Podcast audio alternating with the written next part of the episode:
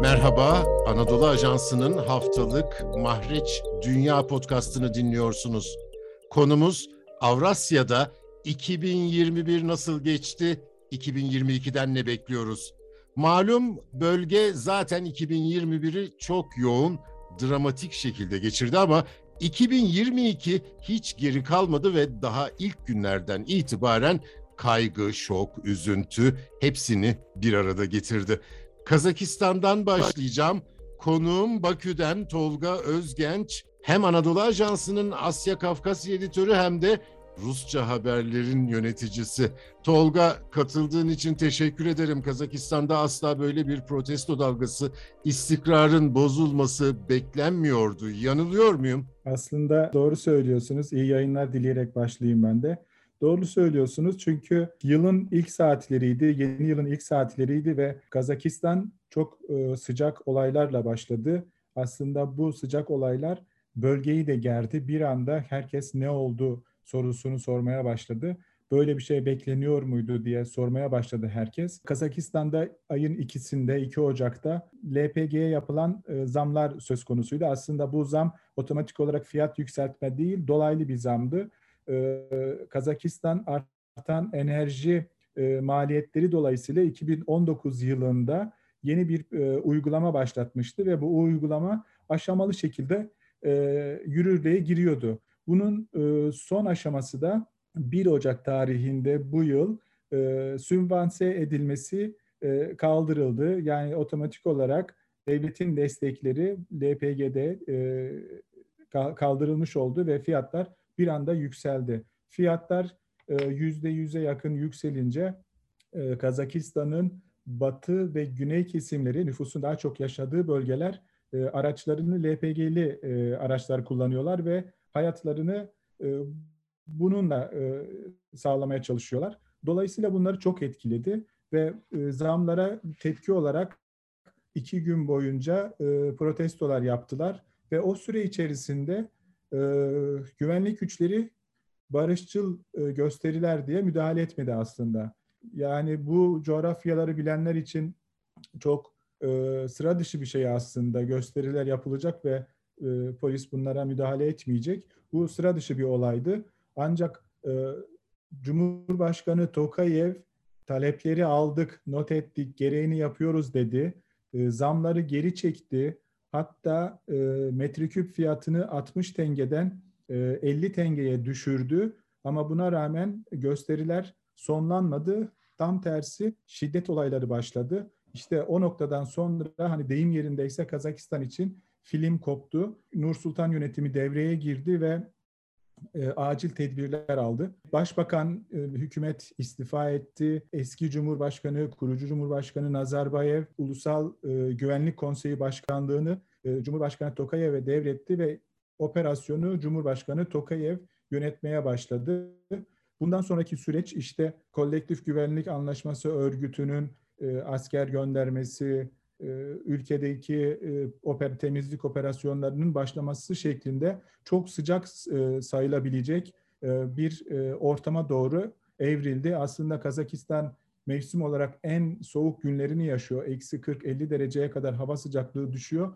Ama 2 Ocak'taki gösteriler bir anda ülkenin tansiyonunu, ülkedeki sıcaklığı en yüksek dereceye kadar e, çıkarttığını söyleyebiliriz. Bunu yani hiç kimse beklemiyordu. Bunu Nur Sultan yönetimi de beklemiyordu.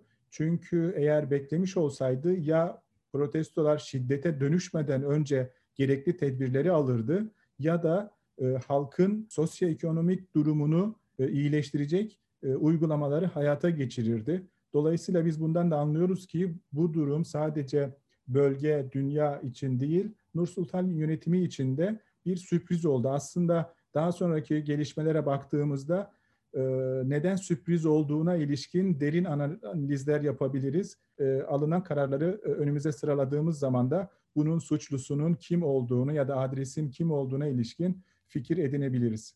Protestolarda son durum ne? Rusya önderliğindeki uluslararası güç neler yapıyor? Kazakistan'daki protestolar batı ve güney şehirlerinde 4-5 şehirde yoğunlaşmıştı. Nur Sultan yönetiminin kararıyla operasyonlar, temizlik operasyonları başlatıldı ve polis, asker sokağa indi e, ve 2-3 gün içerisinde bastırıldı bunlar. 7 e, Ocak itibariyle Cumhurbaşkanı Tokayev anayasal düzenin sağlandığını açıkladı. Bu açıklamadan sonra şehir merkezlerinde değil ama merkezlerin, şehirlerin kenarında ve köylerde silahlı kişilerin e, kişilere yönelik e, operasyonlar devam etti. Şu an itibariyle Kazakistan'da devletin otoritesini sarsacak herhangi bir görüntü yok. Operasyonlar devam ediyor. Protestolar bitmiş durumda ve hem e, soruşturmalar yapılıyor. Hem sokak, iş yeri, e, devlet kurumlarının e, yağmalanan, yakılan, yıkılan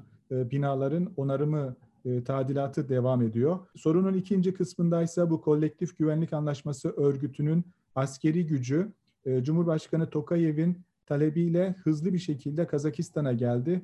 2300-2500 arasında bir rakamdan söz ediliyor. Bu askeri güç ilk kez bir operasyona çıktığını öncelikle not edelim ve bu kadar hızlı çıkmasının sebeplerine aslında bakmak gerekir. Bunlardan bir tanesi Cumhurbaşkanı Tokayev'in daha sonraki açıklamalarında sorumlu olarak işlerin bu boyuta gelmesinin e, gerekçesi olarak söylediği, satır arasında söylediği bazı ifadeler var. Bunları mutlaka bizim ön plana çıkarmamız gerekiyor. Ulusal güvenlik biriminin e, yeteri kadar etkili çalışmadığını e, ve kendisine yeteri kadar bilgi vermediğini düşünüyor Tokayev. Çünkü ipleri eline alır almaz e, hükümet istifa ettikten Nur Sultan Nazarbayev görevi kendisine Ulusal Güvenlik Konseyi Başkanlığı başkanlığı görevini kendisine devrettikten sonra yaptığı ilk operasyon Ulusal Güvenlik Komitesi'nin başındaki ismi ve yardımcılarını görevden aldı, yerine yenilerini getirdi. Bu demek oluyor ki bize e, suçlunun ya da görevini yapmamanın ya da şüphelinin e, adresini gösteriyor Tokayev. Burada soruşturmalar yürütülüyor. Hatta Ulusal Güvenlik Komitesi'nin başındaki isim ve yardımcıları vatana ihanet suçlamasıyla şu anda soruşturuluyorlar. Şimdi kolektif güvenlik anlaşmasını neden bu kadar hızlı çağırdı e, ve askerler, yabancı askerler neden bu kadar hızlı geldi? Demek oluyor ki Cumhurbaşkanı Tokayev kendi güvenlik kuvvetlerinin ne kadarına güvenip ne kadarına güvenmediğini kestiremediği için en garanti yol e, başında Rus askerlerin olduğu kolektif güvenlik anlaşması askeri gücünü buraya talep etti. Askeri güç geldikten kısa süre sonra da tabii ki Kazakistan ve bölgede tartışmalar başladı. Rus askeri gelecek, burada kalacak, gitmeyecek, egemenlik sorunu doğacak şeklinde çok eleştiriler vardı.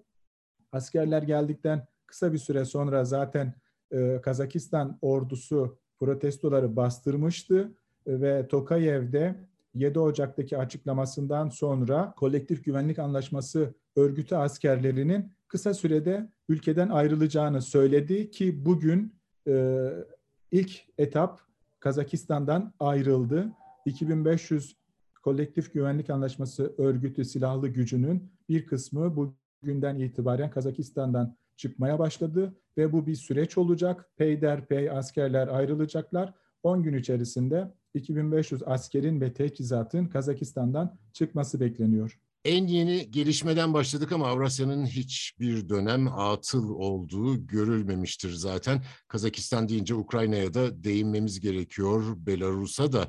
Bunları Kazakistan'dan bağımsız konuşamayız artık değil mi?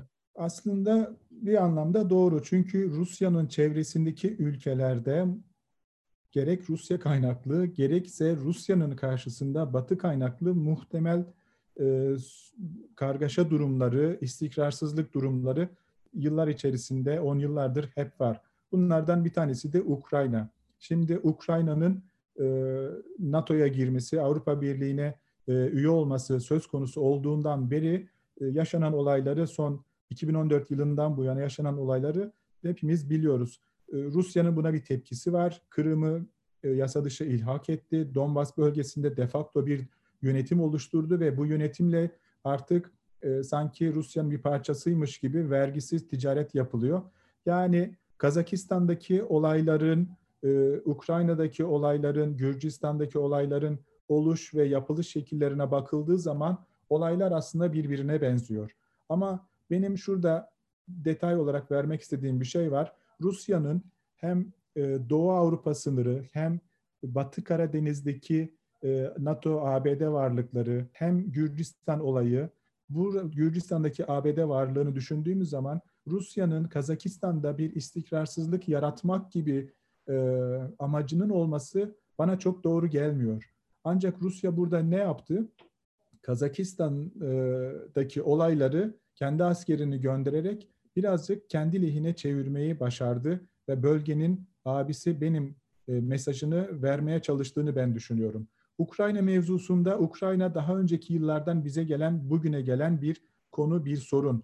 E, son günlerde zaten takip ediyorsunuz. Avrupa'da Rusya ve Batı arasında bir güvenlik konusu görüşmeleri yapılıyor ve e, üç gün süren bu görüşmelerde işte Rusya, NATO, Avrupa Birliği, NATO, AGİT, NATO konu görüşmelerinde bir somut sonuç elde edilemedi. Taraflar kendi pozisyonlarını anlattılar ve herkes karşı tarafın taviz vermesini bekliyor. Buradan bir sonuç çıkması zaten beklenmiyordu.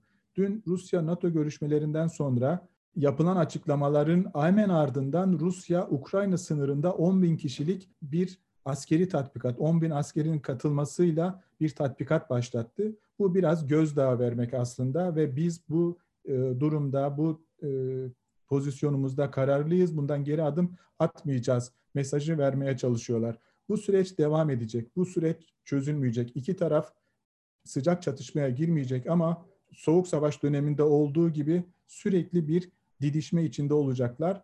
Bundan Ukrayna'nın nasıl bir zarar göreceğini önümüzdeki dönemde hep birlikte göreceğiz. Önümüzdeki dönemde göreceğimiz bir başka noktada Rusya'nın batıdan, Amerika'dan gelebilecek yaptırımların e, artacak olması. Hatta e, Rusya Devlet Başkanı Putin'e bile yaptırım uygulanması konuşuluyor ve böyle olursa Rusya'nın buna sert cevap vereceği de kuşkusuz kaçınılmaz olacak. Tüm bu gelişmeleri biz bu yıl içerisinde yakından takip edeceğiz elbette. Bence 2021'in en önemli konusu Azerbaycan'ın zaferini konsolide etmesiydi. Karabağ'daki ikinci savaş Ermenistan işgali altındaki toprakların kurtarılmasıyla sonuçlandı 2020 sonunda ve bölge 2021'i bu yeni realiteyi hazmetmekle geçirdi. Tolga neler bekliyoruz Karabağ cephesinde? Çok doğru bir kelime kullandınız. Ee, Karabağ'da bölgede oluşan yeni sürecin herkes tarafından özellikle Ermenistan tarafından e, hazmedilmesi süreci olarak diyebiliriz geçen yıl içerisinde. Bu yılsa bu hazmetmenin artık bir e, eyleme dönüşmesi, alınan kararların araziye, bölgeye uygulanması yılı olmasını bekliyoruz biz. Nedir bunlar? E, muhtemel bir barış anlaşması imzalanabilir. Çünkü Ermenistan ve Azerbaycan arasında birkaç defa mutabakat zapıtları imzalandı, e, bildiriler kabul edildi Rusya e, arabuluculuğunda. Artık bunların tam olarak araziye dön, e, yansıtılması gerekiyor, arazide uygulanması gerekiyor bu maddelerin ve daha sonrasında da sınırların belirlenmesi, iki ülkenin devlet sınırlarının kabul edilmesini içeren e, barış anlaşmasının imzalanması gerekiyor.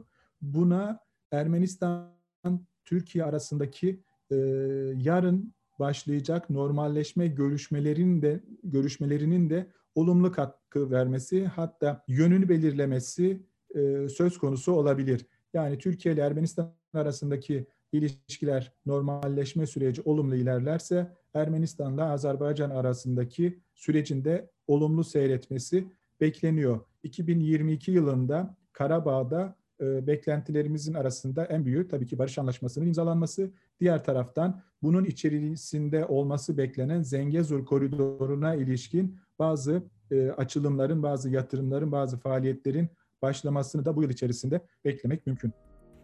Bakü'den Tolga Özgenç'e çok teşekkür ediyorum. Bizi hangi mecrada dinliyorsanız orada abone olmayı lütfen unutmayın. Hoşçakalın.